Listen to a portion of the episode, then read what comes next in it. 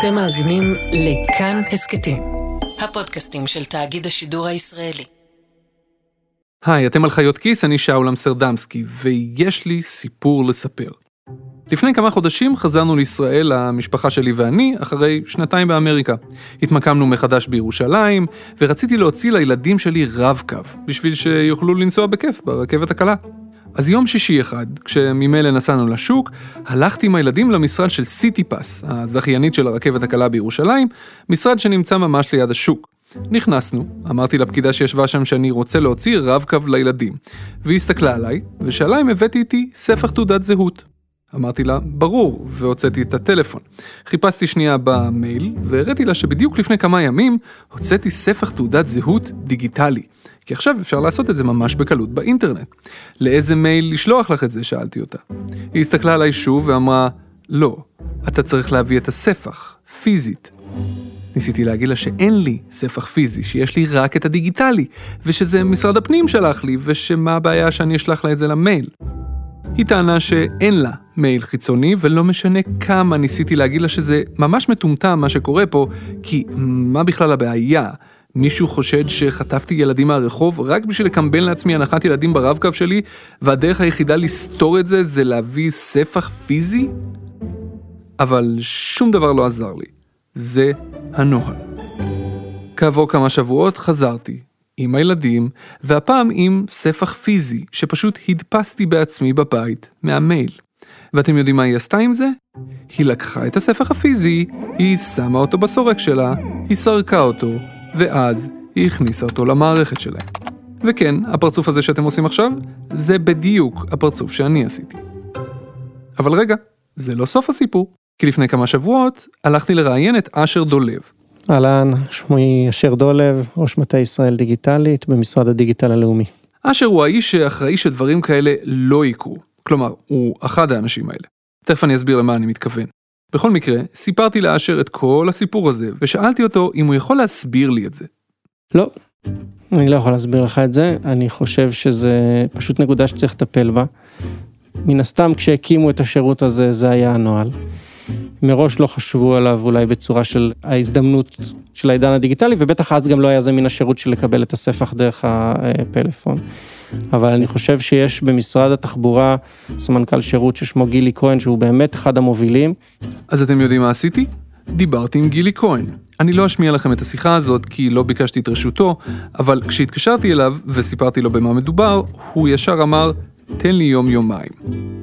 ואכן, אחרי יום-יומיים הוא שלח לי צילום מסך. משרד התחבורה שינה את הנוהל שלו. זהו, לא צריך יותר להביא את ספח תעודת הזהות אם אתם הולכים למשרד להוציא רב-קו לילד. זה בסדר, גם הספח הדיגיטלי תופס. היה נוהל ואיננו עוד. עכשיו, למה אני מספר לכם את כל הסיפור הזה מההתחלה ועד הסוף הטוב? בגלל שתי סיבות. סיבה אחת היא שהסיפור הקטן הזה הוא רק משל לסיפור היותר רחב שאני אנסה לספר בפרק הזה. ולסיבה השנייה קוראים מירב חורב. שמי מירב חורב, אני סגנית ראש מטה ישראל דיגיטלית, ואני מובילה במטה את הנושאים של השכלה, תעסוקה ורווחה. מירב היא הסגנית של אשר, מנהל ישראל דיגיטלי ששמעתם קודם. ובסוף הראיון שעשיתי איתה על הפרק הזה של חיות כיס, אחרי כל השאלות ששאלתי אותה, פתאום היא הפנתה שאלה אליי.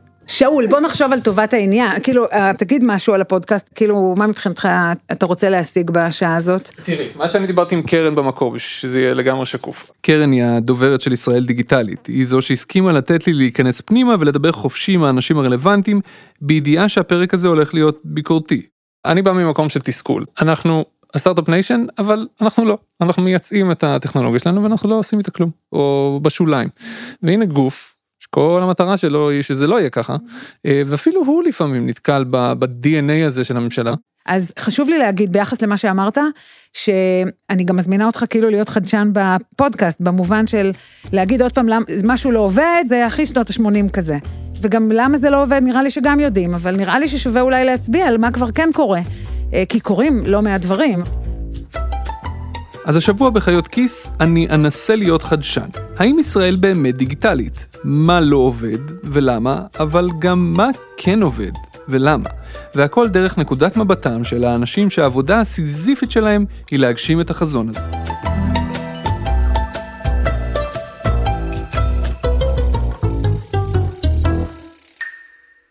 כשאני אומר שישראל לא באמת דיגיטלית, שזה לא באמת עובד, אני מתכוון למשל לזה. כן, מקליט. יופי, מה נשמע צליל? בסדר, בואי נעשה ניסוי. אוקיי.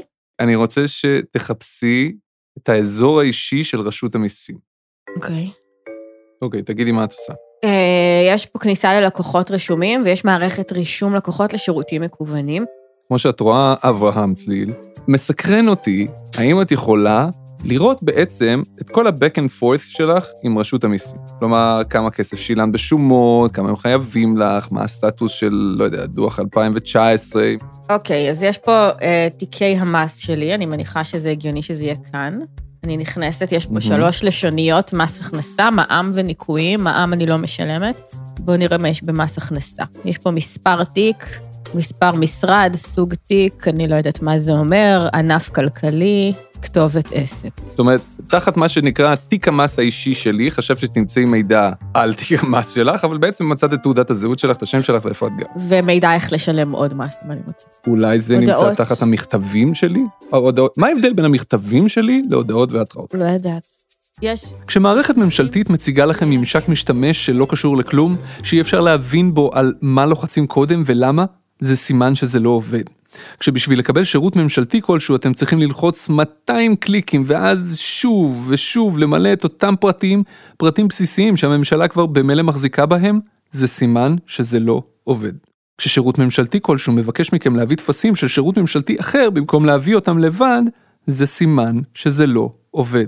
כשאין בכלל אפשרות לקבל שירות ממשלתי כלשהו בדיגיטל, אלא אתם אשכרה צריכים לנסוע לאנשהו בשביל להגיש טפסים פיזית, או לקחת טפסים, או השד יודע מה, זה סימן שזה לא עובד. וכתוב לא נמצאו תוצאות חיוב. וואו, זה דפוק ברמות, שאול, מה זה? זה לא עובד. מדהים. כלום פה לא כן, כן, עובד. זה באמת דפוק ברמה.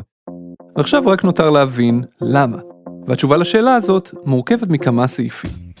הסעיף הראשון, כוח האדם הממשלתי. פקידי הממשלה, שחלקם ממלאים את התפקיד שלהם שנים רבות, ויש סיכוי שהדיגיטל, או המעבר לדיגיטל, פשוט לא מעניינים אותם כל כך. אני לא חושב שיש אנשים שהדיגיטל אה, לא מעניין אותם, הם לפעמים לא מבינים את הערך המוסף שלו. זה שחר ברכה. שחר הוא ראש רשות התקשוב, שזה הגוף הממשלתי שדוחף את משרדי הממשלה להעביר את השירותים שלהם לדיגיטל.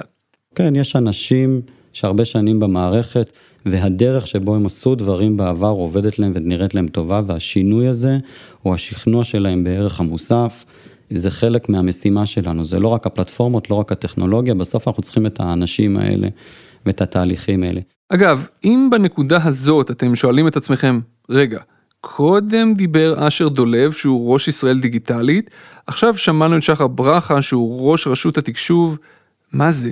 למה לממשלה יש שני גופים שאחראים על אותו דבר, על המעבר לדיגיטל?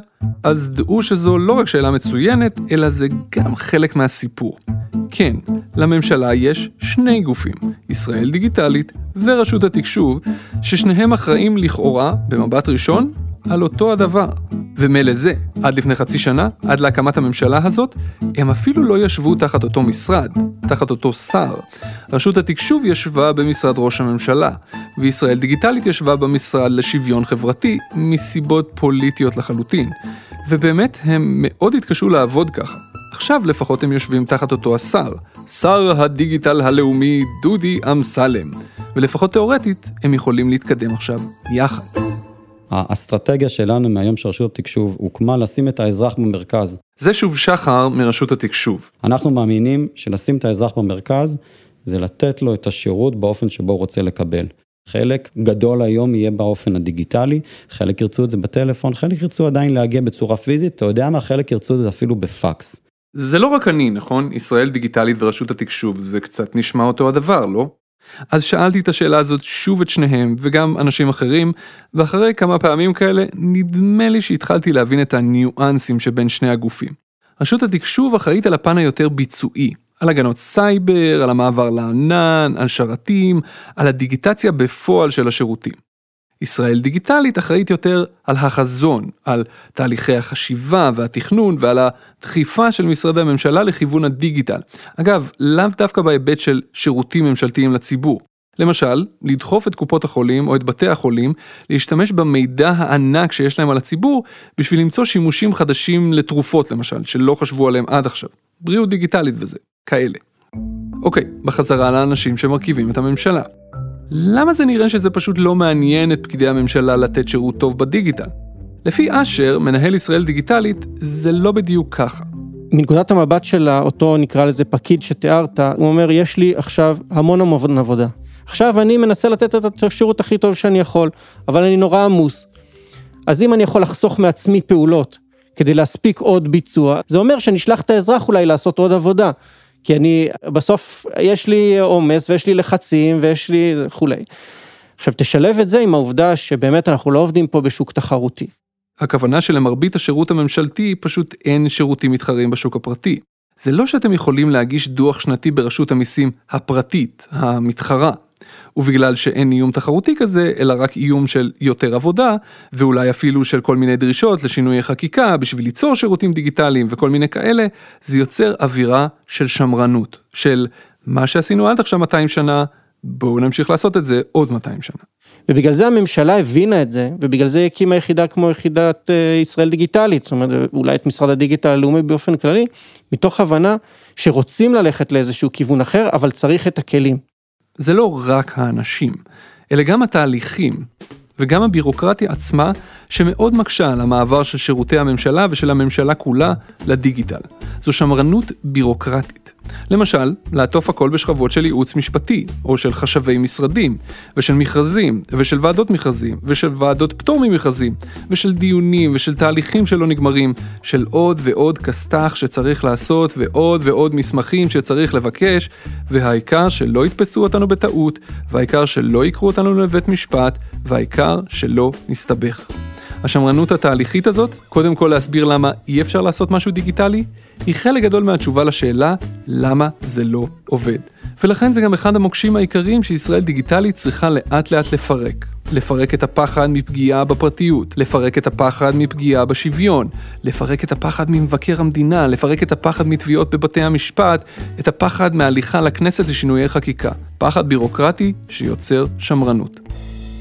אחד הכלים הכי טובים שאנחנו מכירים להתמודד עם שמרנות, הוא לראות את הלקוח. זאת אומרת, בואו ננכיח את הלקוח בחדר כמה שאפשר. כשאנחנו הולכים ואנחנו עושים ראיונות עם אנשים אמיתיים, אנחנו מביאים איתנו גם את אותו יועץ משפטי שאומר שאי אפשר.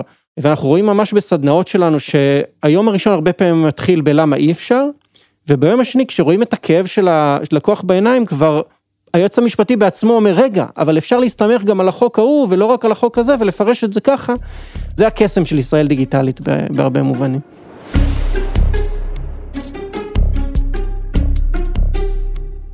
אוקיי, מספיק עם השליליות, בואו נעשה את הקסם שישראל דיגיטלית טוענת שהיא עושה. איך היא מנסה לשנות את מה שלא עובד, כך שיעבוד. אז אמרנו דבר ראשון, אנשים. האנשים, הפקידים במשרדי הממשלה הם לא ממש דיגיטליים בעצמם? בואו נהפוך אותם ליותר דיגיטליים. אחד הדברים שישראל דיגיטלית עושה בשלוש השנים האחרונות, זה ליצור את מה שהם קוראים לו מובילים דיגיטליים. פקידי ממשלה נבחרים מכל משרדי הממשלה והגופים הציבוריים, שבמקביל לעבודה שלהם יוצאים לקורסים של הכשרות דיגיטליות, כולל אגב ביקורים בחו"ל בשביל לראות בעיניים תהליכים דיגיטליים שנעשים במקומות אחרים, ולהבין מה אפשר לעשות עם כל הטוב הזה גם פה. אותם מובילים דיגיטליים הופכים אחרי זה לסוג של שגרירי דיגיטל במשרדי הממשלה שמהם הם יצאו. סוג של רשת סוכני טרור רדומים כאלה, שאמורים להפיץ את הבשורה ולשנות את התהליכים מבפנים. אבל זה לא מספיק. כולם יודעים שזה לא מספיק. ולכן... השיטה שלי היא לא לבוא ולעשות בעצמי את הדברים, כי אז אני צריך להיות יחידה של מאות אנשים. אז מה כן? אנחנו נותנים למשרד הממשלתי בן אדם אחד מטעמנו, קוראים לו מוביל תוכנית דיגיטלית, בדרך כלל הוא מוכפף שם למנכ"ל או למשנה למנכ"ל, ובזהות הארגונית שלו, על אף שהוא עובד ישראל דיגיטלית ומקבל מאיתנו את כל הליווי והחניכה, בזהות הארגונית שלו הוא חלק מהמשרד. או במילים אחרות, ישראל דיגיטלית מצליחה לשלוח סוכני שינוי לתוך משרדי הממשלה. הם נטמעים שם, עובדים יחד עם המשרד מבפנים, אבל דוחפים כל הזמן לשינוי התרבות הארגונית, כך שהדיגיטל יהפוך להיות חלק מה-DNA של המשרד, ולא משהו שמנסים לכפות מבחוץ. לאט לאט הגוף הזה גדל לכדי גוף שבאמת מנסה לעשות ברמת המשרד את מה שאנחנו כמטה ישראל דיגיטלית מנסים לעשות ברמת הממשלה כולה. אוקיי, זה החלק של האנשים. נשאר העניין הזה של התהליכים, של הבירוקרטיה עצמה שלא מאפשרת לפשט אותה. מה ישראל דיגיטלית עושה עם זה? אשר אומר שהם מנסים לשקף לממשלה את התהליכים הבירוקרטיים האינסופיים שהיא עסוקה בהם, בשביל להראות עד כמה השירות לאזרח הוא סבוך, בשביל שיבינו, ממש יבינו על בשרם, שמוכרחים לפשט אותו. איך? בין היתר על ידי סדנאות עבודה ממוקדות שהם עושים על שירותים ספציפיים. בואו ניקח למשל את התהליך של רישוי עסקים. נגיד שאת יזמת שרוצה להקים מפעל קטן של גלידות עבודת יד. נגיד, היום, בשביל להוציא רישיון לעסק המגניב שלך, את צריכה ללכת לעירייה, לפתוח תהליך, ואז להתחיל להזדרגג מול משרדי הממשלה השונים. תביאי אישור מהמשרד להגנת הסביבה שאת עומדת בכל התקנים. תביאי אישור ממשרד הבריאות שאת עומדת בתקנים ושיש לך מקלחת לעובדים, ומקפיאים והכל הכל לפי הכללים. תביאי אישור ממכבי האש שאת לא סכנה בטיחותית. תביאי אישור ממשרד הפנים על תשלום אגרת וואטאבר. ובכל מקרה, כולם מטרטרים את היזמת או את היזם במעגלים אינסופיים של טרטורים בירוקרטיים, כמו במערכונים ישנים כאלה של קישון, שמרוב שהם עדיין רלוונטיים לחיים שלנו, עשרות שנים אחרי שהוא מת, זה כבר לא מצחיק. אז אשר מכניס את כל הפקידים הרלוונטיים מכל משרדי הממשלה ביחד לסדנה אחת במשרדים שלו במגדל צ'מפיון בבני ברק, שאמורים להרגיש כמו הייטק ולא כמו משרדים של יחידה ממשלתית. ושם, הם כולם יחד עוברים באופן ממוקד על כל התהליכים האלה, בשביל שאחת ולתמיד הם יראו את זה מנקודת המבט של הציבור, ואז הם יתחילו לחשוב, אוקיי, זה באמת מסובך, איך אנחנו יכולים לפרק את זה קצת? ואני נשבע לכם, זה סיפור אמיתי. וזה פעם ראשונה שהיה למשרדי הממשלה ובכלל למגזר הציבורי מפה מקצה לקצה של איך נראה תהליך פנימית אצלנו, עוד אני לא מדבר מנקודת המבט של האזרח ומסע הלקוח שלו וכולי. ואז משם אתה יכול להגיד, או, הנה פה אפשר לקצר לסוג כזה של לקוחות. פה זה, זה תהליך שאנחנו תמיד מבקשים את הנייר הזה, אבל באמת אף פעם לא הבנתי למה אנחנו צריכים אותו. יופי, בוא נוריד אותו. וככל שמעיזים לקבל עוד החלטה, אז גם, גם ההחלטה הבאה נהיית יותר פשוטה. התהליך הזה של רישוי עסקים הוא עדיין בעבודה. עדיין אי אפשר להיכנס למערכת הדיגיטלית המדהימה שאשר מתכנן, להגיש בקשה לפתוח עסק ולראות איך כל משרדי הממשלה מתחילים לעבוד בשבילך או בשבילך. זה עוד ייקח זמן. אבל יש כבר דוגמה שכן קיימת למערכת דיגיטלית חדשה שמחברת כמה משרדי ממשלה יחד ומאפשרת לציבור לקבל שירות דיגיטלי פשוט יותר. או לפחות התחלה של מערכת כזאת. הדבר הזה ששלחתי לך זה דוגמה למשהו אה, חדש לגמרי. האם מגיעות לכם זכויות מהמדינה? תנו למנוע זכויות לבדוק בשבילכם? מה זה מהפכני? באמת? יאללה, קדימה לש... יש פה כפתור שכתוב קדימה לשאלה הראשונה. קדימה לשאלה הראשונה? Oh my god. אז יש פה שאלה ראשונה מתוך שש, במין שלך, נקבה. הלאה. כן. האם את תושבת ישראל? מה התאריך הלידה שלך? האם את מתמודדת עם אחד או יותר מהמצבים הבריאותיים האלה? זקוק לסיוע, אוטיזם, ירידה קוגניטיבית, לסמן משהו סתם כדי לראות מה קורה? את יכולה, מה שבא לך. לקראת שחרור מאשפוז ומגבלה בניידות. מחר. אוקיי, כבר מצאנו כבר זכויות אסורות עם לך. אוקיי. אז מילאת את כל השאלות ועכשיו זה נותן לך את רשימת הזכויות. רשימת הזכויות, יש פה שתי לשוניות, זכויות שאולי מתאימות לך. תראי, יש לך 16 זכויות מתוך 106 זכויות במערכת, הוא סינן לך. אוקיי, מה היית רוצה שיקרה בשלב הזה, אחרי שהם הראו לך, אוקיי, מה הדברים הבאים שצריך לעשות במימוש הזכות? מה שהייתי רוצה זה שאת השלב הראשון, פנייה ללשכת הבריאות, הייתי יכולה להגיש ממש בתוך הממשק הזה, שהיה נפתח לי הטופס, והייתי מגישה. לפי אשר, העבודה על מנוע הזכויות הזה לקחה כמה שנים, אבל עכשיו כשהוא באוויר, בגרסה הזו, המטרה היא לנוע קדימה ולקחת את זה מהר לשלבים הבאים. השלב הבא, מיצוי הזכויות שלכם מתוך המערכת עצמה. כלומר, לא רק שהמערכת תדע לספר לכם מה הזכויות שלכם, אלא בלחיצת כפתור פשוטה תוכלו גם לדרוש דרך המערכת את מה שמגיע לכם. קצת כמו המענק לעצמאים שאפשר עכשיו לקבל במערכת של רשות המיסים על ידי הזדהות פשוטה ולחיצה על כפתור. וכן, אני יודע, זה אירוני שאני משתמש דווקא בדוגמה הזאת, כי רשות המיסים היא באמת לא ממש מתקדמת דיגיטלית, די להפך. ובכל זאת, אחרי שהנשמה של העצמאים יצאה בתחילת הקורונה, עכשיו זה עובד. אז עכשיו קחו את זה ותדמיינו את זה בהרבה יותר גדול. נגיד, גילית שיש איזה ארבע זכויות שמגיעות לך ואתה לא ממצה אותן כיום. בסדר? אז אתה תוכל להזין את כל הפרטים הנדרשים עבור הטפסים של כל אחת מהזכויות האלה, אבל במקום אחד, לא למלא כל טופס בנפרד. אומרים לך, בשביל ארבעת הטפסים צריך ממך את הנתונים האלה והאלה, ובוא תאשר לנו, אתה מרשה לנו לגשת למשרד ה-X ולקחת את הנתונים שכבר קיימים כדי שלא תמלא אותם בעצמך. ואת הנתונים האלה בעצם הממשק של מנוע הזכויות ידחוף, ימלא אוטומטית לתוך הטפסים של כל משרד בנפרד. זאת אומרת, אתה לא תצטרך לפגוש את הטופס ההוא ואת הטופס ההוא, אלא זה יישלח לשם אוטומטית, ויתחיל תהליך המימוש. רגע, הם מדמיינים גם שלב שלישי. ברגע שיהיה לנו אה, תהליך מזוהה, אה, אז אה, גם מימוש הזכויות, יכול להיות שנוכל להגיד, תשמע, השירות הזה או הזכות הספציפית הזאת, יש לי עליך כבר את כל הנתונים, אספתי אותם, אישרת לי, עכשיו פשוט תדע שזה נמצא בבחינה בוועדה X, והיא תחליט, כבר הגשתי בשמך, זאת אומרת, דברים כאלה תלוי ברמת ההרשאות שהבן אדם ירצה לתת למערכת. את תוכלי לממש את הזכות שלך שגילית ממש דרך הדבר הזה, ובשלב שאחרי זה, שהם לא יודעים להגיד לי מתי הוא, המערכת כבר תעשה לך את זה לבד, היא כבר תשאב לך את המסמכים שלך מבתי החולים, מכל מערכות המידע הציבוריות שהם יכולים, הם רק יבקשו את ההסכמה שלך, ופוק, הכל יקרה שם לבד. אם זה יקרה, זה מהפכני ברמות מטורפות. זה משנה חיים עבור כל כך הרבה אנשים במדינה. זה די מגניב המנוע הזכויות הזה, נכון? זה ממש אדיר. אני לא מאמינה שמדינת ישראל עשתה כזה דבר. וואו. נכון, שנראה טוב, עם ממשק סביר. הנה, ואני רואה מה את עושה עכשיו. אני מחפשת עוד. עוד קצת. כן, אני רוצה לחפש עוד. בדיוק, כי בא לך, כי הממשק הזה מזמין, בא לך לשחק עם זה קצת, נכון? כן. אוקיי, כמה זמן ייקח כל הטוב הזה?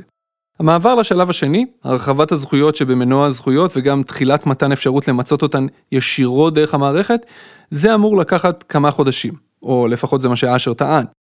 והמעבר לשלב השלישי, השלב שבו אתם פשוט מקלידים את תעודת הזהות שלכם במערכת, והיא כבר מספרת לכם מה התחילה להגיש בשמכם בשביל למצות את הזכויות שהיא יודעת לבד שמגיעות לכם, תצטרכו להיעזר בסבלנות. זה לא יקרה בקרוב.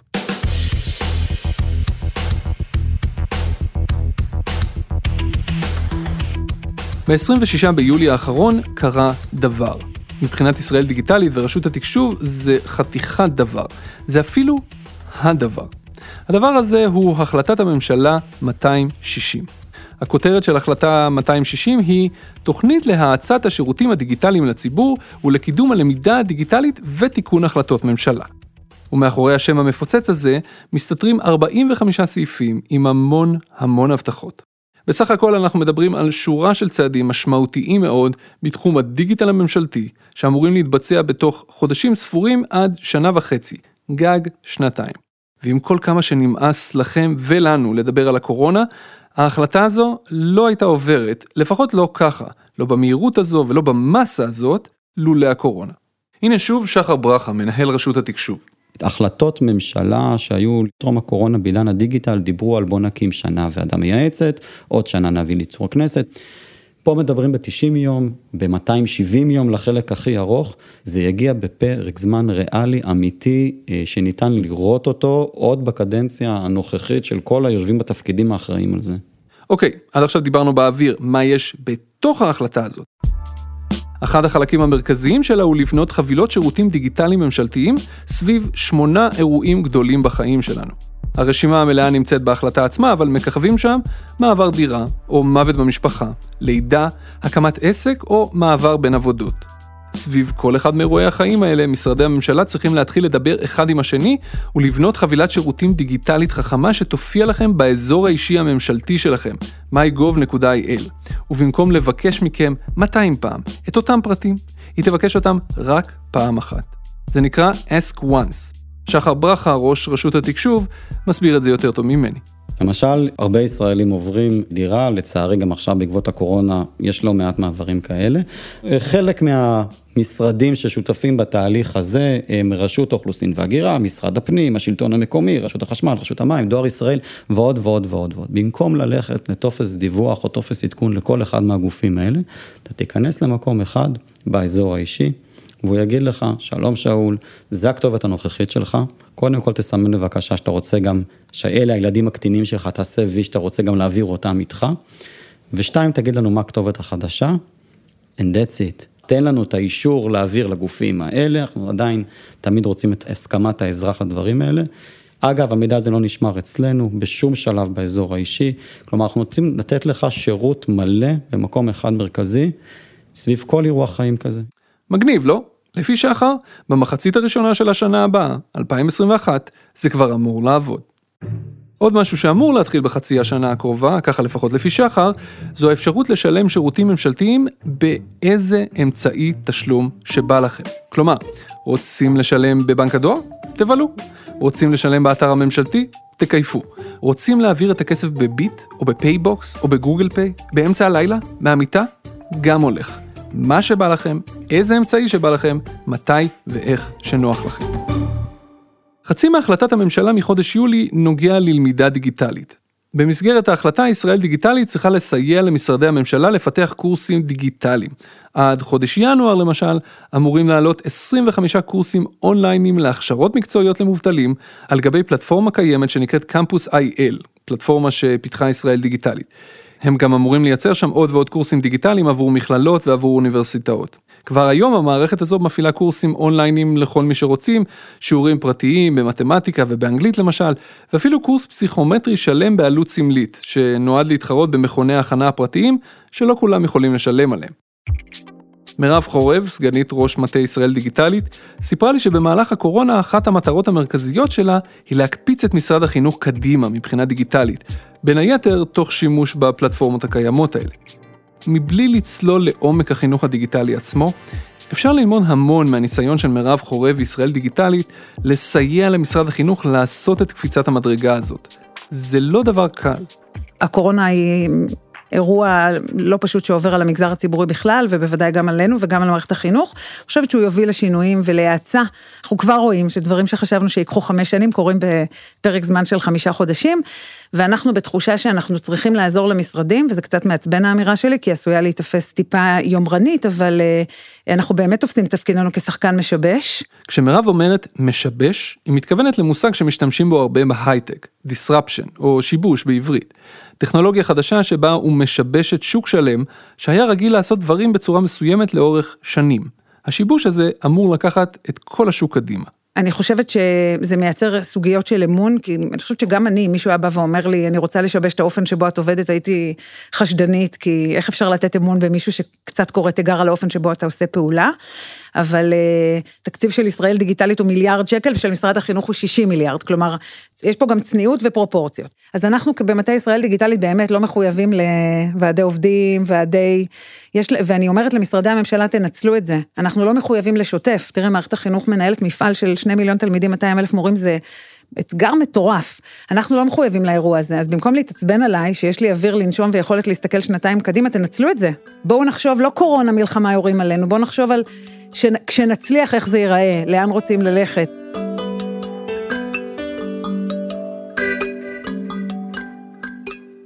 האמירה הזו של מירב מביאה אותי לביקורת. כי למרות דברי השבח ולמרות כל הפרויקטים שנמצאים בקנה והרוח הגבית של הקורונה והכל, ממשלה היא עדיין ממשלה. היא עדיין זזה לאט, וחסמים כמו תהליכי רכש ובירוקרטיה ומשפטיזציה וכוח אדם וכל זה, הם עדיין נמצאים שם. אז, דבר ראשון, בשביל לממש את התוכנית הזאת, הממשלה שמה עליה 300 מיליון שקלים. בפועל, עד כה, ישראל דיגיטלית ורשות התקשוב הוציאו רק 72 מיליון שקלים, כלומר 24% בלבד מהתקציב. כך על פי נתוני החשב הכללי שנכונים לסוף נובמבר.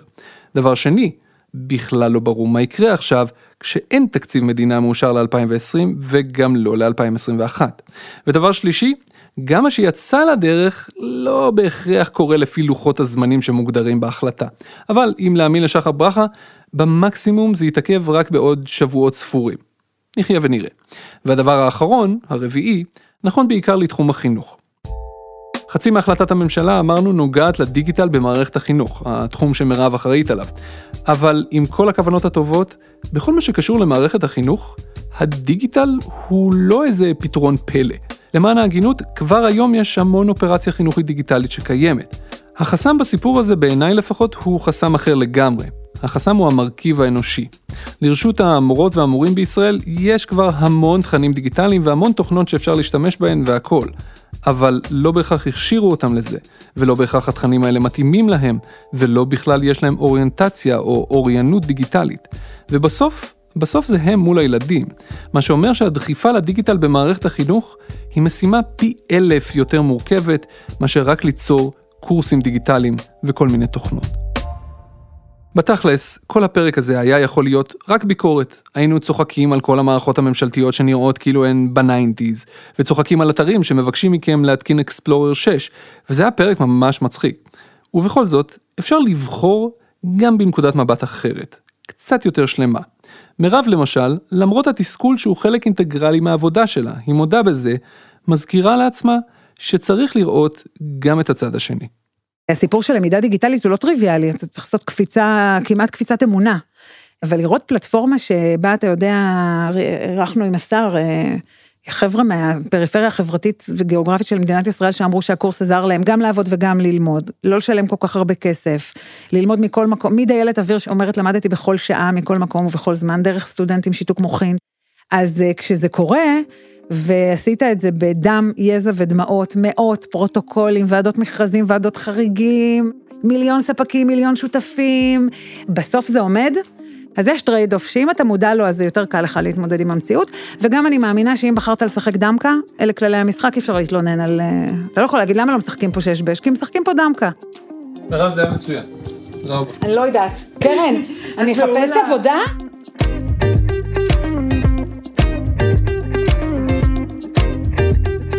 אתם האזנתם והאזנתן לחיות כיס, הפודקאסט הכלכלי של כאן.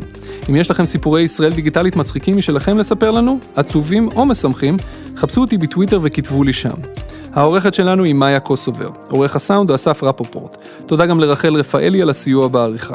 תומר פאור ודניאל סידון, המתמחים החמודים שלנו, עזרו לי ותמללו את כל הרעיונות שעשיתי עם החבר'ה של ישראל דיגיטלית ורשות התקשוב, וחסכו לי שעות רבות של עבודה.